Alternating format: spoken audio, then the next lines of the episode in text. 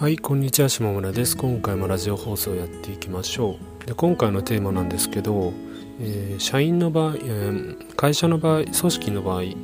織の場合は、えー、声のでかい人の意見が通りやすい話をしたいと思います。でえっとそうですね、えっと、会社とか組織の、まあ、何人か、まあ、5人とか10人10人ぐらいかな？10人ぐらいの、えっと、チームとかになった時に起こる話だと思うんですけどまああのフリーランスの場合は結構そのその道のスペシャリストとか専門家としてアサインされることが多くてでまあ例えばエンジニアリングに強い、えー、からエンジニアリングのスペシャリストとしてリードを取ってくれみたいなまあ34人、まあ、23人のチームを束ねてくれみたいないうことはあったりとか、まあ、あとはあの初期の新規事業の立ち上げで例えばメディアを作るとかでそれのその初期のその設定とかあとやり方を23ヶ月教えてもらいたいみたいな。で、えー、まあ3ヶ月で月20万で、まあ、60万とかあとプラス初期の費用、まあ、30万とかそういう感じで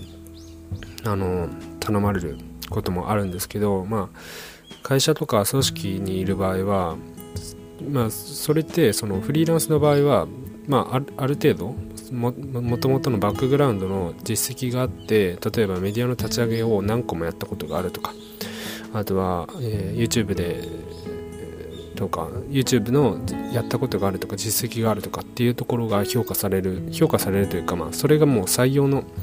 誰をアサインするかっていう採用の一つになると思うんですけどただ、えー、組織とか会社とかえちょっとチームとかになった場合はもうその中のチームでしかその完結しないわけで誰か入れようとかいう発想にはならないんですけどあのまあ、誰か入れようという発想にならないというかその、まあ、固まったメンバーでやる場合はその中でなると思うんですけどそういった場合はやっぱ声のでかい人の方が通りやすいなと。要はえっ、ー、と実績があったりとかうんと、まあ、何か自分でやっていたあの個人的に成果を出していたとしても、えー、それは違うみたいな話になってしまうとよくよよくないというかそのその人の意見が通りやすいなというふうに思いました。うんとまあ、僕自身がその、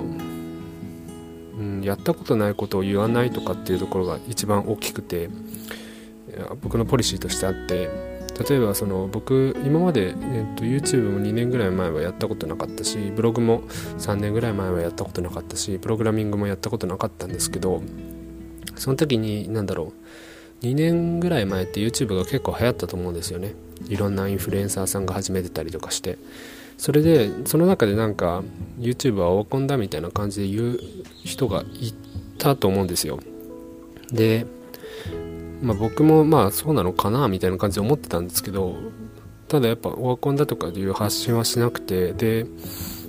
とりあえずやってみようって思ったんですよね。でなぜかっていうとやったことなかったからオワコンかどうかもわからないみたいなところがあってでやったこともないようなことを批判批判したりとかその何て言うんだろうな否定したりとか、えー、っていうのはなんか僕の中では違うなと思っていてあのやったこともないのに評価するっていうのはおかしいと思ってて。おかしいっていうか、うん、そうですね。別に自分の中で留めてたらいいんですけどそれがあたかも正当かのように正しいかのように言うっていうのはなんか違う僕の中では違っていて。でそういう発信はしてなかったんですけどやっぱとはいえその何人かの組織とかグループにいるとそういう何て言うんだろうな、うん、そういうことが起きるなと。要はそのやったこともないけどそれっぽく言って全員をこう引きつけるというか誘導するというかそういったことができちゃうんだろうなっていうふうに思いました。うん、で、まあ、あとそのよくスクールとか教材とか、まあ、情報商材って言われるようなものをあの否定したりとかあれはあの教材はダメだとかなんか変な教材売ってるよみたいな感じで言う人いるんですけど、ま、僕は全然そういうのは思わなくて何て言うんだろうな。いや買ってそれがダメだったら、まあ、あの別にダメダメって言うしあの、まあ、ダメって言うっていうかまあその教材がアップデートされていけばそのダメダメだったも最初はダメだったものが良くなっていくっていうのはあると思うんですけどそのまあ買ったこともない人が外野からあれはダメな教材だみたいなこと言うのはなんかおかしいなと思っててうん。なんかそうですね。そう思いました。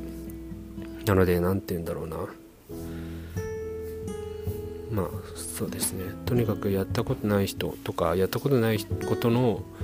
言うことをなんか信じるっていうのはなんかおかしいなと最近思った次第です。すいません。えっとなんかちょっと愚痴っぽくなってしまったんですけどまあとりあえずえー、昨日までコーディングスタンダードを見ながら、まあ、コーディング規則を見ながらいろいろ話してきたんですけどちょっと今日は変わったお話をしてみました、まあ、なかなかそのうんちょっとその僕的にもなんか吐き出すところが今のところなくてただ誰に話したいとかもなくて